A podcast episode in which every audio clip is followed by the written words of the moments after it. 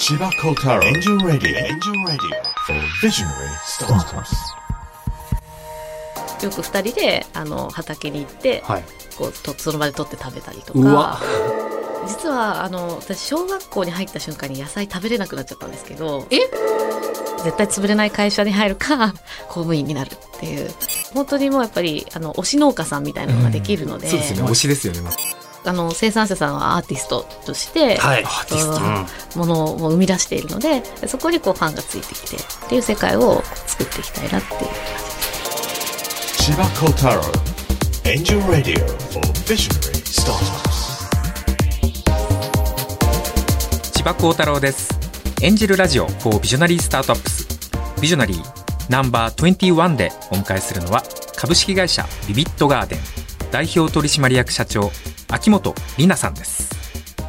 今日の秋元さんですが皆さんもテレビ CM でご覧になっている食べ直を運営されている会社様です。で食べ直はの農家さんの、まあ、素敵な生産物、まあ、例えば野菜もそうですしお魚もそうですね。そういったものを、えー簡単に皆さんが取りお取り寄せできる。そういった、まあ、EC サービスに見えるんですが実は今日の話題の中でですね生産者はアーティストという言葉が出てきました。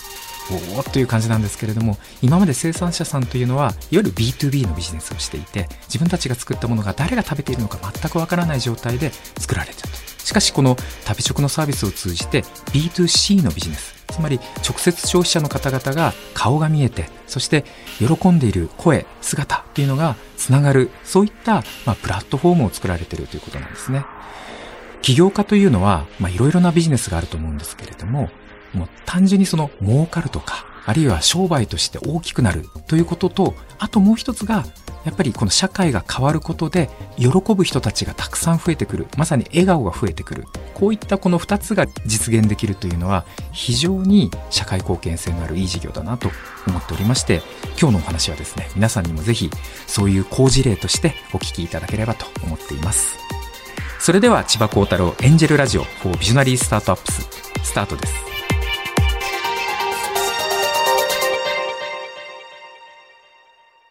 この番組はビズリーチの提供でお送りします。すごいなビズリーチ。ビズリーチで中途採用を始めたら即戦力人材がたくさん。直接スカウトが遅れて要件にぴったりの人材に何人も出会いました。やっぱり町の採用じゃなく攻めの採用ですね。即戦力採用ならビズリーチ。このラジオは日本のすべての若者や子供たち夢を描く人たちに対してスタートアップを志す楽しさを伝えるためスタートアップのポジティブな面に注目して起業家たちそれぞれが描く夢についてのみ徹底的に深掘りする番組です日本放送吉田久典です千葉幸太郎エンジェルラジオ4ビジョナリースタートアップス。この番組は日本を代表するエンジェル投資家、千葉幸太郎さんが注目する壮大な夢を持つスタートアップ起業家、ビジョナリーが登場。起業家たちが目指す夢の実現に向けたビジョンに千葉幸太郎さんが切り込みます。そういえば聞いたことなかったなと思うんですけど、千葉さんって普段食生活どうなってるんですか、あ僕ね料理めちゃくちゃ好きで。あ、そうなんですか？はい。あら、自炊派。自炊派です。あら。ほぼ全部自炊ですね。いや、なんか忙しいんじゃないかなと思うんですけど。逆ですね、料理してる時間が自分にとっての癒しで。うん。なんだろう全部忘れて。でしかも僕あの料理オタクではい。レシピが降ってくるんですよ。あ僕レシピ見ないんですけど、はい。冷蔵庫開けて食材を手に持った瞬間にその食材がなんか語りかけてくるんですよ。こうしてほしいみたいな。ちょっとごめんなさい謎なこと言ってるんですけど、はい。なんで、毎回冷蔵庫開けて、手に取ったもので何か作るっていうのが僕の楽しみで、で、それがいろいろ頭の中でうごめいて、できて、食べて美味しかった時に満足度があるっていう。幸せなんです。えご家族にも振る舞われる？あ、もちろん。へえ。なんと、まあ今日はですね、実は食にまつわるはい。ビジョナリーの方に、楽しみにしてました。はい、お越しいただいております。え今日ご登場いただくのは、株式会社ビビットガーデン代表取締役社長の秋元里奈さんです。よろしくお願いします。いらっしゃいませ。よろしくお願いします。紺色の食べ直って書いた T シャツをはい。お召しになって。これトレードマークですよね。そうですね。もう今5年ぐらい毎日着てるんですけど。ご同じ一枚をですか？そう はい、あの、く あの、変えてます、ちゃんと。はい、洗スティーブ・ってます。ジョブス的なやつです、ね。そうです、そうです。同じやつを大量に持ってる。はい、この、紺の食べ直 T シャツだけでも多分30枚以上持ってて、はそれをずっと着回してます。あ、もう自ら、まあ、なんですかね、広告塔というか看板になって。はい。はい。そうですね。ちょうど5年ぐらい前、あの会社た、あのサービス立ち上げたのがそれくらいで、はい。でそこから毎日着始めて、はい。もう完全にあの脱ぐタイミングを失ってずっともう、あの寝る時もこれ着てます。すごい全身企業ですよね、もうね。じゃあ、あの、まずそのですね、あの、秋元さんのやっていらっしゃるビビットガーデン、はい食べ直の、はいあの、サービスの、はいまあちょっとあらましというかあ概要を教はいえていただけると。はい。会社名ビビットガーデンなんですけど、サービスは食べ直というものをやってます。全国の農家さん、漁師さんから直接食材を取り寄せられるオンラインの直売所のようなサービスで、えっと、今全国から7300件生産者さんご登録をいただいていて、えっと、お客さんが、えー今65万人突破したのかな、登録者さんで。はい。っていう形で、まあ、消費者の方と、えー一次生産者の方をつないでるプラットフォームをやってます。はい。あの、まあ、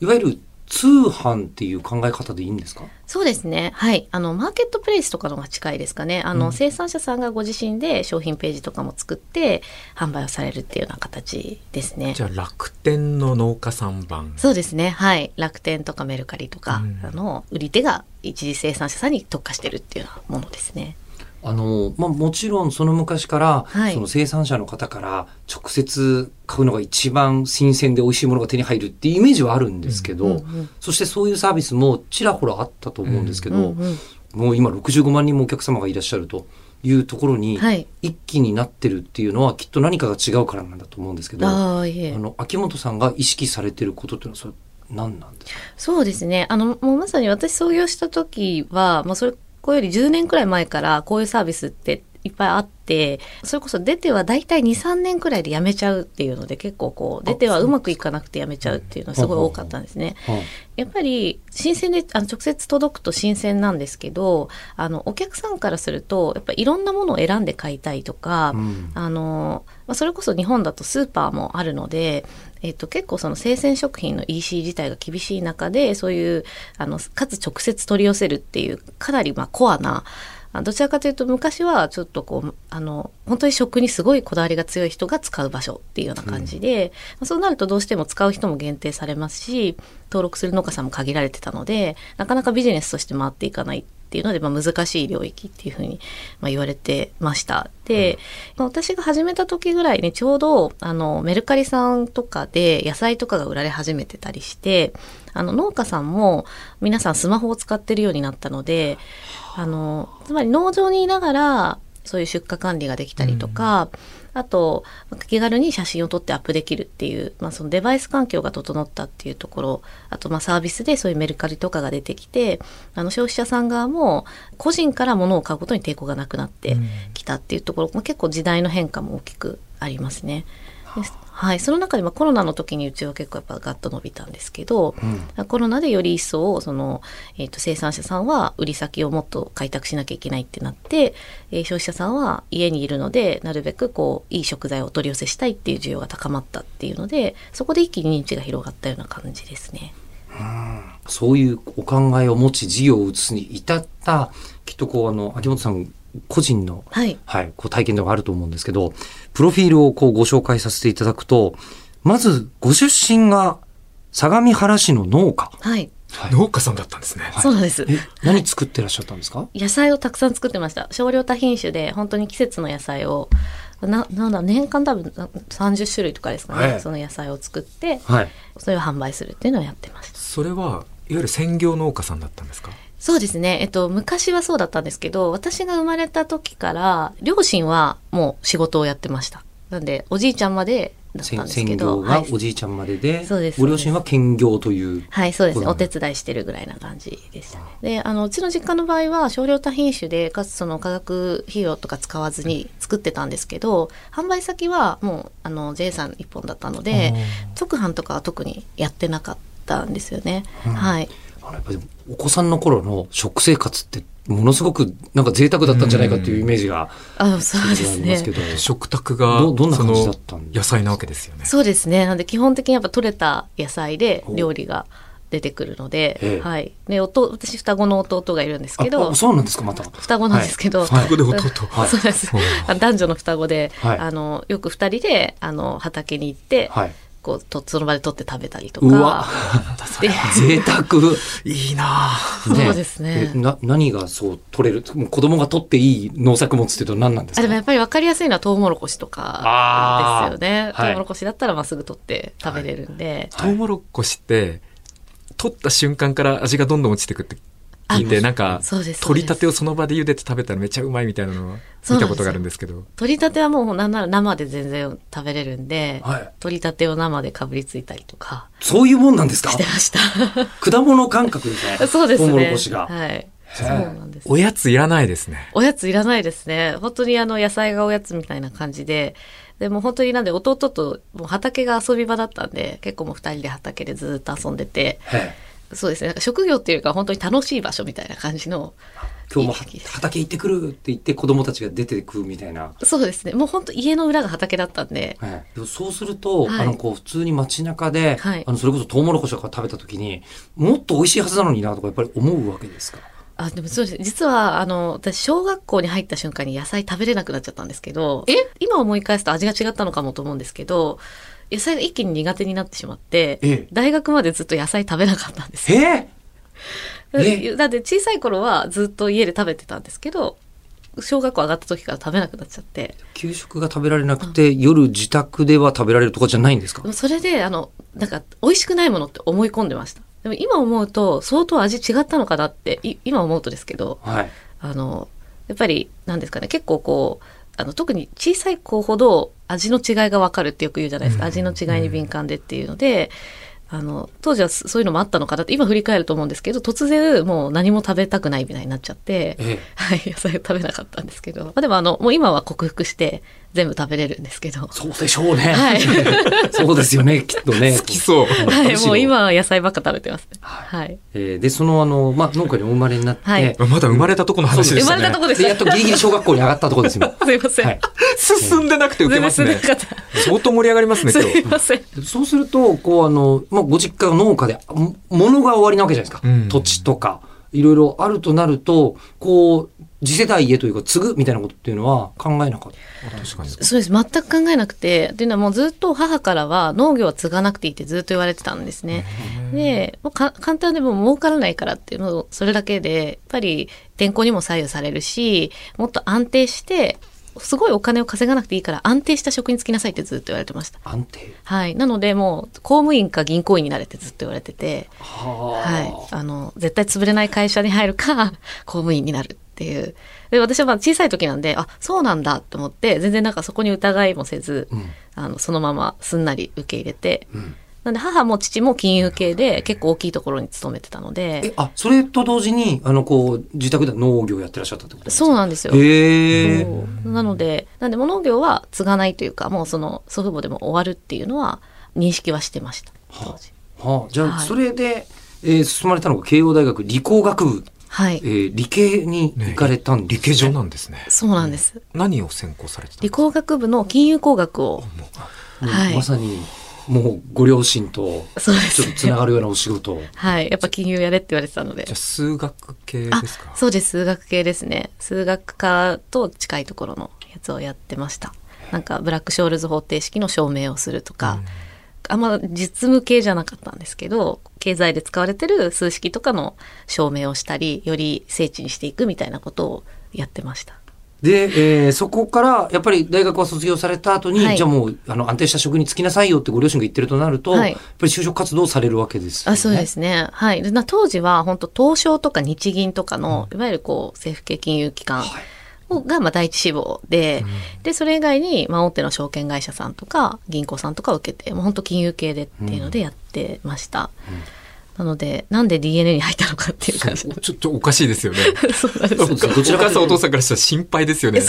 大丈夫？安定からだいぶベンチャー寄りに来ましたよね、今ね。その会社大丈夫なのって言われそうな。すごい言われましたね。あの、DNA は本当にもう偶然の出会いで、たまたま友達に、あの、お寿司た無料で食べれる会があるから行こうって言われて、誘われて行ったのが DNA の説明会だったんですね。まあ、お寿司食べたくて行ったんですけど。そしたら、まあお寿司食べながら、前で南波さんが講演をされてて、あはい。あの、まあ、DNA の説明会なので、すあの、30分くらい話されてて、その内容にすごい感銘を受けて、お寿司食べながら、あ、DNA に行きたいみたいに、こう、なって、ど、どんな内容のお話されてたんですか？内容は、やっぱりその、会社が大切にしていることっていうので、うちはその、成功確率50%の仕事を振る。ああの、ーなんで、し仕事を通してでしか人は成長しないから、できる仕事じゃなくて、成功確率半々ぐらいの仕事を振って、で、その、確率をまあ100%にするために自分で頑張るっていうのを繰り返すことで人は成長するから、会社としてはリスクは確かにあるけれども、可能性を信じて、そういう失敗を許容して、チャレンジさせるっていう話をしてて、で、実際当時、あの、コムっていうサービスを立ち上げてたんですけど、あの、そこをやってる人とかも新卒3年目とか4年目とかの人がもう抜擢されてやってて、そういうのを見たときに、まあ、金融機関だとありえないんですよね。大体8年とかやって、あの、中堅になりましたっていう。やっぱりその、失敗を許してはいけない、まあ、業種なので、なので、まあ、そこのギャップもあって、あ、なんかこ、すごい楽しそうだなっていうのと、短期的にすごい成長できそうっていうところで、一気にその IT ベンチャーにこう目が向いたっていう感じですね。なんで、それまではもう金融以外受けるとは全く思ってなかったんですけど、金融以外のそういう働き方っていうのも選択に入れたいなっていうふうに思って受けたっていう感じですね。お寿司で人生が変わったってことですよね。そうですね。なんで食欲に動かされた感じですね。食にまつわる、なんか。人生が。確かに、うまいことまとめましたね。いや、単にそう思うと思っちゃいませんやっぱり。ええ食べ物に導かれていらっしゃるという。確かに。えはい。えで、えっと、その DNA ではウェブサービスのディレクターやアプリのマーケティング責任者など、4部署を経験はいされて、もう忙しそうですよね、ここは。いや、そうですね。あの、3年半だったんですけど、在籍したのは。もうものすごい濃かったですね、4部署で。あの、しかもそれぞれ全部、なんですかね、初めての経験で。マーケティング責任者になった時も、多分マーケティング経験2、3ヶ月とかで、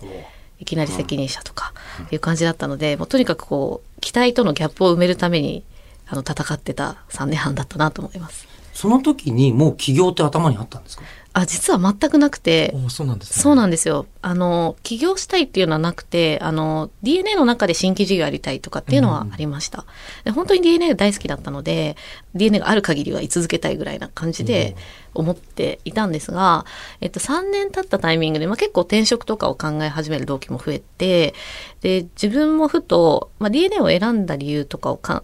え直したんですよね。っていう時に、例えば就活生の時は結構金融をやりたいと思ってたんですけど、この気持ちがその3年後続いてるかわからないから、あの、どちらかというと短期的に成長できる環境に行って、やりたいことが見つかったら、それを一人でできる力をつけたいって思って入ったんですね。で、ただ3年経って振り返ると、確かに仕事めちゃくちゃ楽しいんですけど、なんか自分がこう心から、なんだろう、湧き出てくるやりたいみたいなのにまだ出会えてなくて、やりたいことなんだろうっていう、まあ結構悩む人多いと思うんですけど、あの、その悩みにぶち当たって、で、そこからいろいろこう、あの、社外の人と交流を増やしていく中で、ここではじ、あの、久しぶりに農業が出てきたっていう感じだったんですね。じゃあその3年半の間はちょっと忘れてたぐらいの感じですか？もう完全に忘れてました。あの、中学で廃業しちゃったんですね。おじいさん亡くなって、廃業して、そこからはやっぱ農業と全くふ、まあ野菜も食べなかったので、うんうん。ああ、そっか。そうなんですよ。もうそこから農業はバツッと離れて、10年ぐらい経って、たまたま、あの、実家が農家だったんですって話をしたらすごい盛り上がって、え、じゃあ農地あるんだったらそこで何かやろうよみたいな感じで、週末プロジェクトみたいなのが動き始めたんですけど、それで久しぶりに実家の畑に帰ったら、まあ当たり前ですけど10年何もやってないので、昔あの、弟と遊んでた、すごい楽しくて綺麗な畑が、もう本当に荒れ果てて、もうなんですかね、モノクロの世界というか、すごい悲しい感じになったモノクロの世界。で、そこから結構農業ってなんで人辞めちゃうんだろうとか、なんでお母さんって継ぐなって言ったんだろうとか、うんあの、そこでこう初めてこう、戻ってきて、いろいろ調べていくうちに、まあ、あの、DNA で、まあ、事業の経験もしてたので、すごいやれることいっぱいある領域だなっていうのを思ったんですね。でそこで初めて、こう、この農業農業の領域は自分がこう一生かけてでもやりたいと思える領域だなと思って、そこから、こう、あの、結局手段として起業したっていう形でした。農業をなんとかしたいから起業なんですね。そうですね。あの、本当は DNA の社内事業で最初やりたいなと思ったんですけど、当時 DNA もが、あの、かなり新規事業を縮小して、ゲームを再注力するっていうふうに言ってたタイミングで、だったので私ももともといた新規事業の部署から外れて、ゲームのチームに入ってたので、まあ、この会社の中でやるのはまあ難しいんだろうなっていうのは感じてて、じゃあ転職しようと思って農業系の会社とかを見に行ったんですけど、まあ、当時25歳で、まあ、やっぱ農業系の会社さんって結構年齢が上の人が多くて、でもカルチャーもやっぱ DNA とは全く違うんですよね。なので、この会社入っても多分5年くらい好きなことできなさそうだなというか、いきなり25歳の農業知らないやつが来て、なんか言い始めたら、みんな嫌じゃないですか。なんで、転職してもな、まあ、すぐにはできなそうってこう悩んでいた時に、たまたま起業してる友達にそういう相談をしたら、もう起業するしかないねって言われて、そこから、それで初めて起業っていうのが入ってきたので、そこまでは本当に周りも私が起業するなんて一切思ってなかったと思います。DNA って起業される方多いはい。じゃないですか、はい。同期とか近い世代で起業された方ってどんな方がいらっしゃるそうですね。あの、一個上の先輩が結構多くて、ベースフードの橋本さんとか、ユートラストの岩崎さんとか、あと、チョンピーの近江さんとか、そうですね。結構上の代の人はいらっしゃいますね。なんで DNA ってそういうカルチャーなんですかね？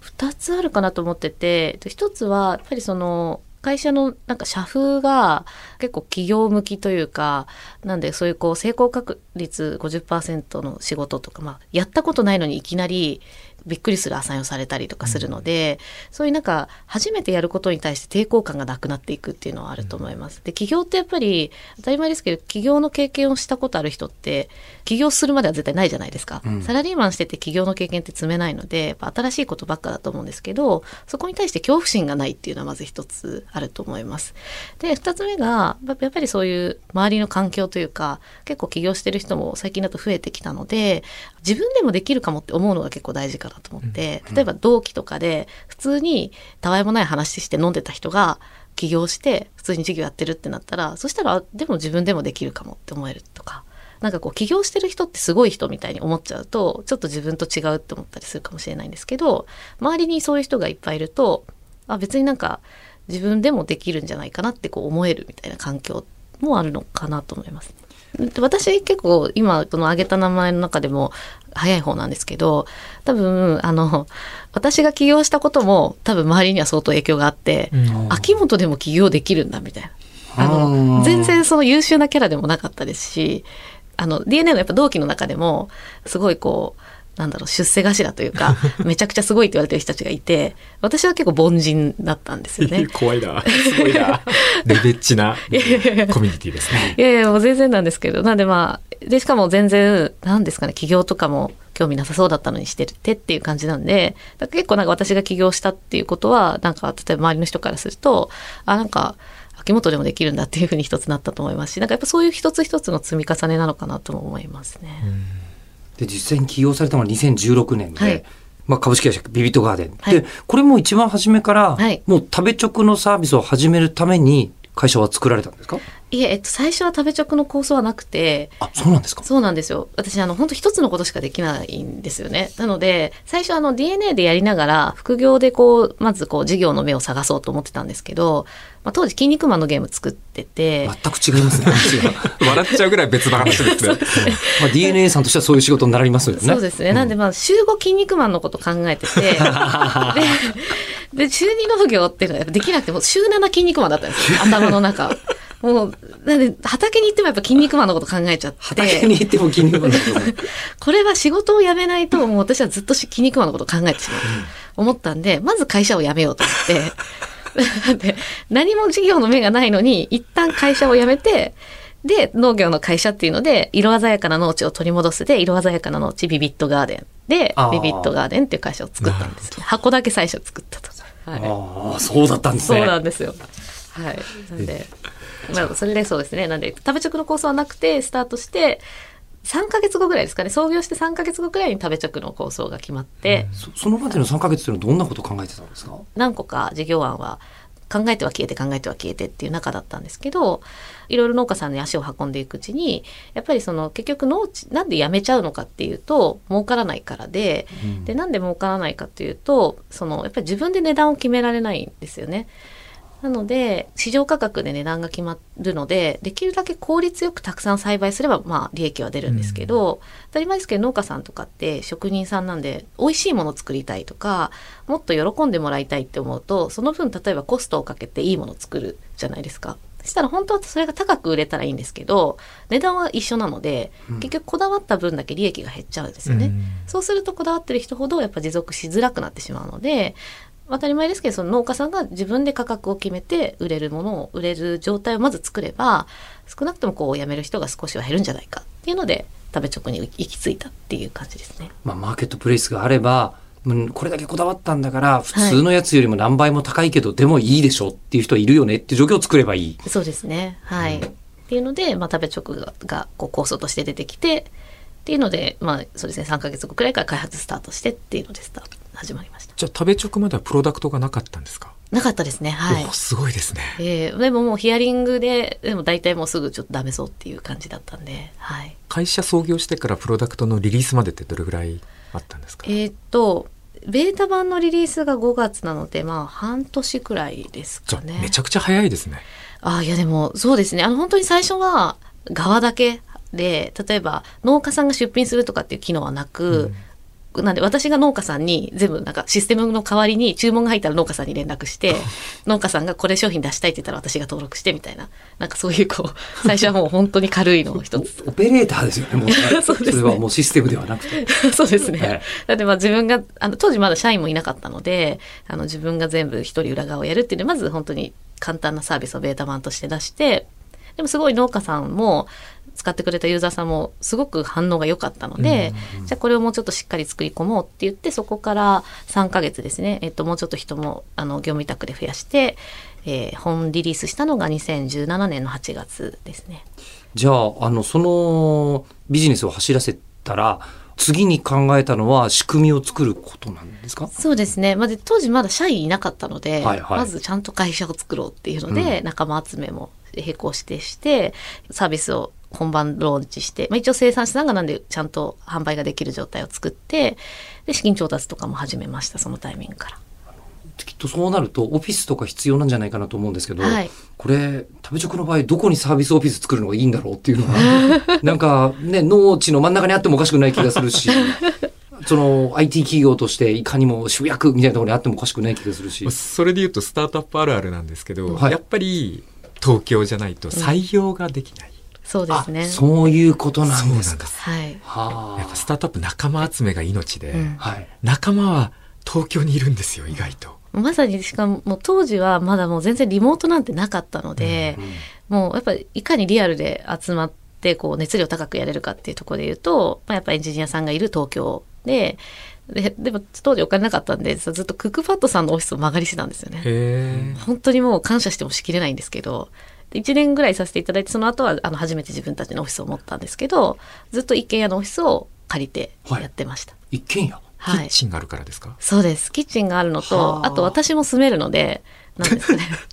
住居兼オフィスっていうので。あ本当に食住近接ってあの農家の方もそうですよね。はい言ってしまえば大体の方が出勤するって言っても畑だからってことですもんね。まさにそうですね。なんで、いかに近くするかっていうので、で、かつ、コストも安いので、その方が。うんあの、なんで家と一緒にして、っていうのを1年前までですかね。はい。やってました。つい最近ですね。はあそんななんですか？い。そうなんですよ。ずっと。でも先日ニュースで13億円の資金調達。発表されていてなんかもうイメージで言ったらすごい大きなスタートアップっていうイメーあジなんですか？いえいえでもそうですねあと1年前に本当に初めてオフィスあのなんだろうちゃんとしたオフィスを借りたぐらいな感じなのででもそうですね。なんか私たちまあ投資する先としてはやっぱ人件費とか広告費が大きくなってくるので、あんまりそういうオフィスもすごい、なんですかね。全然キラキラしてないんですけど、はい。で、そしてもう、あの、その後なんですけども、あっという間で2020年の4月には、アジアを代表する30歳未満の30人、フォーブス30アンダー30エイジアに選ばれているという。これ、この時点ではまだ一軒家にいたってことですね。ってことですよね。すごい。一軒家いました。一軒家にい て、このアンダーサーティフォーブス、アジア、かっこよすぎる。うん。もうそこからはもう一直線でうわーっていってるんですか？ああ、でも実は、あの、本当に最初は低空飛行で、あ、そうなんですか？そうなんですよ。全然、あの、伸びなくて、結構ずっと苦しい時期が続いていて、2019年くらいからですかね、少しずつメディアさんで取り上げられるようになって、どちらかというと、こう、サービスの紹介というよりかは、なぜ私が創業したのかとか、なんどういう思いを持って作ったのかっていうところを取り上げていただくとすごくお客さんに共感してもらえたんですね。なんで、振り返るとやっぱり野菜買えるサービスってたくさんあるので、あの、美味しい野菜買えますだけだと結構他でもあるじゃんって思われてしまう。特に消費者の方からすると。で、ただ、野菜、美味しい野菜買えるし、かつ生産者さんのためにもなるというか、生産者さんの利益になるっていうところまでちゃんとセットで伝わると、食べ直で買う意義が出てくるので、なので、あと、まあ SDGs とかのそういうこう、なんですか、社会貢献の意識の高まりとかもあると思います。なので、ただ単に、その物を買うんじゃなくて、せっかく買うなら、その先にいる人に貢献できるようにしたいとか、なので、そういうこう、プラスアルファですね、物プラスアルファのところに価値が生まれ始めたっていうのもあると思うんですけど、なので2019年くらいまで、2年間くらいは結構本当に、まあ、低く低空飛行してましたね。はい。ただこの社会貢献が伝わると、あ、あの世の中からの反応が良くなるんだっていうのを実感として持ってると、サービス設計にも影響してきませんか？ただやっぱり、あの、そこに依存しすぎてもいけなくて、結局やっぱり、ベースとしては、簡単に美味しいものが、ちゃんと適切な値段で届くっていうのが、あの、お客さんからしたらもう絶対ベースラインで必要で、そこがあって初めて、プラスで社会的意義があるっていうところなので、やっぱりもっとサービスも使いやすくしなきゃいけないですし、あの、美味しい食材たくさん集めなきゃいけないですし、そういう品質保証のところもしっかりやらなきゃいけないっていうので、なんで、むしろこう、あの、そこにこう甘えないようにっていうのは意識してましたね。その意義が届くように、はいこう実はサービスのここはこう工夫してるんですよみたいなっていうのは。そうですね。これは結構初期からのこだわりなんですけど、食べ直のトップ、あの画面、あのウェブなんですけど、トップに、大体最初ってこういうサービスで商品がすぐバーって並ぶんですけど、うちあの投稿を並べてるんですよね。だからいわゆるユーザーさんと生産者さんが自由にこう交流ができる機能があって、そこのここういうふうに食べて美味しかったですとかっていう投稿を一番上に出してて、商品がバーってあるサイトっていっぱいあるんですけど、こういう私たちの肝ってあくまで生産者さんと消費者さんがつながるっていうところなので、このつながりがわかる投稿のところを一番上に持ってくるっていうのは意識してやってますね。お客さんからすると、美味しい野菜を食べに、あの、見に来たら、自然と生産者さんの情報が目に入って、なので生産者さんのこだわりで選ぼうと思ってなかったけど、どんどんそっちに目がいっちゃうみたいな体験を提供しようっていうので、結構サービス作りは意識してやってます。そう農家さんフォローできるんですね。そうですね。うん農家さんをフォローして、あの、その人の、あの、農家さんブログ書け書いたりできるんですけど、例えば最近こういうの植えてます、もうちょっと待ってねとか、スイカがこれだけ大きくなりましたとか、そういうのをブログ投稿してたりするんで、フォローするとそういう情報も見れるっていう感じですね。農家の身内ができるみたいな感じですね。かもしれないそうですねね。あと、ファンが形成されてきそうですよね。あ、そうですね。あの、本当にもうやっぱり、あの、推し農家さんみたいなのができるので、そうですよね。推しですよね、まさに。まさにそうですね。その人が作ったものだったら買ってみたいみたいな。そうですね。でもやっぱすごい面白いなと思うのは、漁師さん兼農家さんみたいな人もいて、はいちりめん作っててうん、漁師さんなんですけど、えっと、みかんとかそういう柑橘もやってますと。で、そうするとちりめん買って美味しかったって人は、まあ、ちりめんとその農業って全然別物なんで、あの、両方が、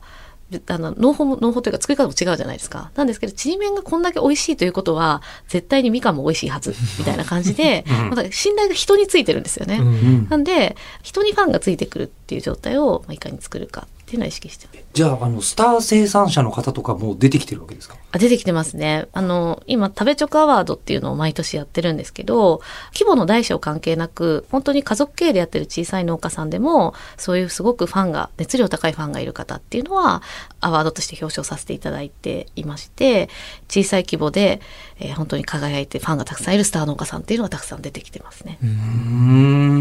食べチョクの中の評価が、その、売り上げが上げてるからすごいっていうふうにならないようにしていて、うん金額とか数ではなくて、お客さんのリピート率だったりとか、そのファンの熱量っていうところで、食べチョクとしてはその農家さんの、なんですかね、そのアワードの表彰の時のこう審査をさせていただいてるんですけど、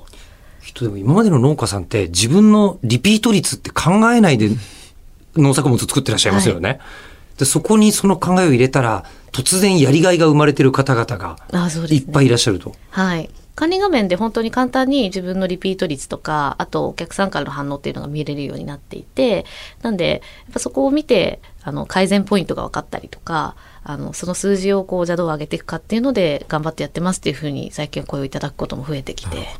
嬉しいなと思います。スタートアップ的に言ったら B2B のビジネスされた方が B2C にはい。変わったってことですよね。まさにそうですね。お客さんがその法人とか JA とかだけだったもうここに下ろせばいいっていうビジネスからこのね1対 N のはいあまたにある一般ユーザー様に直接やるって全くビジネスが変わるじゃないですか。そうですね。はい。なので結構食べ直学校っていう、その、あの、勉強会をたくさん今開いていて、あの、どういうふうにしたらファンができるかとか、なんか、えっと、どういうふうにしたら、こう、お客さんから、あの、新規のお客さんがまず入ってくれて、継続してくれるかみたいなのを、個別でこう、あの、ナレッジを共有する会っていうのも定期的にやってますね。ちょっとビジネスの興味で聞きたいんですけど、はい。未来のその可能性として、まあ、スター農家さんにファンがいっぱいついている状態だと、農家さんのなんか僕が想像する一個の課題って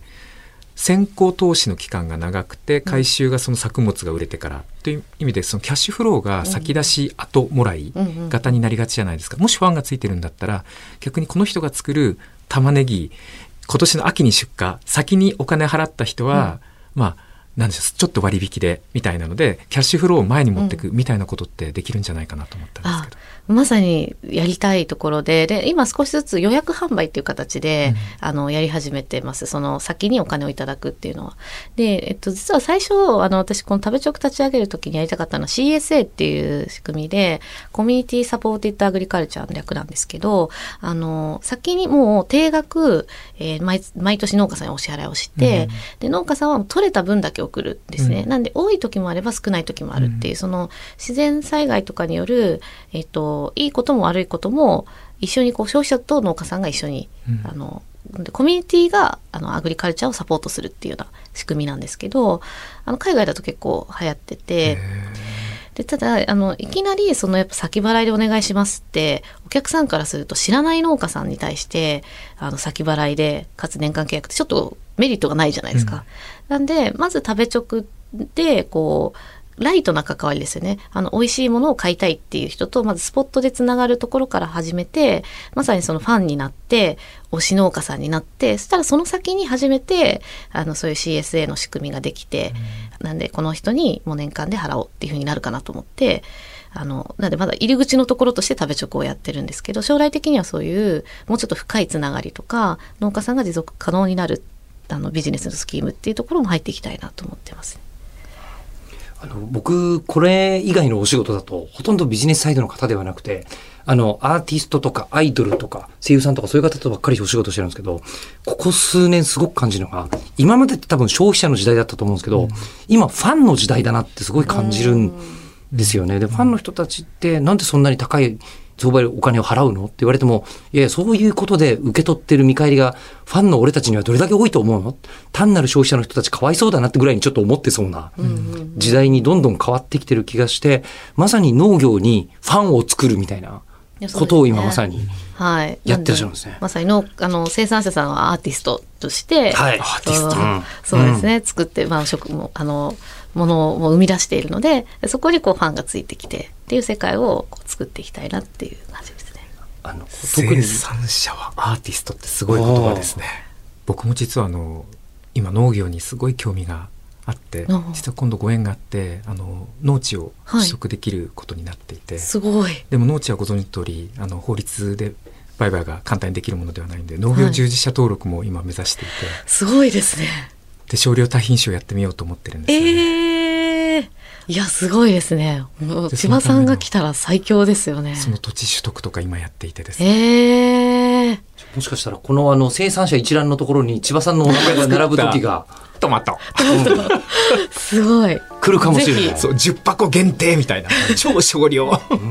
ぜひ、ぜひお願いします。えー、すごいですね、でもそれ。今日の話実はめちゃくちゃ楽しみだったんですよああ、ね。いやいやいや、ありがとうございます。これから僕もこの世界ちょっと足を踏み入れて勉強したいなと思っていますお。待ちしてます。という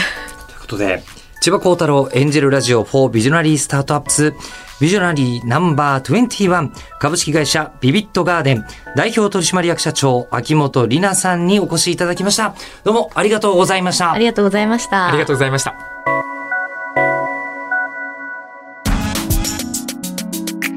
最後までお聞きいただきありがとうございました番組を聞いた感想や千葉幸太郎さんへのお便りをぜひエンジェルアットマーク 1242.com angel アットマーク 1242.com までお送りくださいお待ちしていますナビゲーションは日本放送吉田久典でした Chiba Kotaro. Angel Radio for Visionary Startups.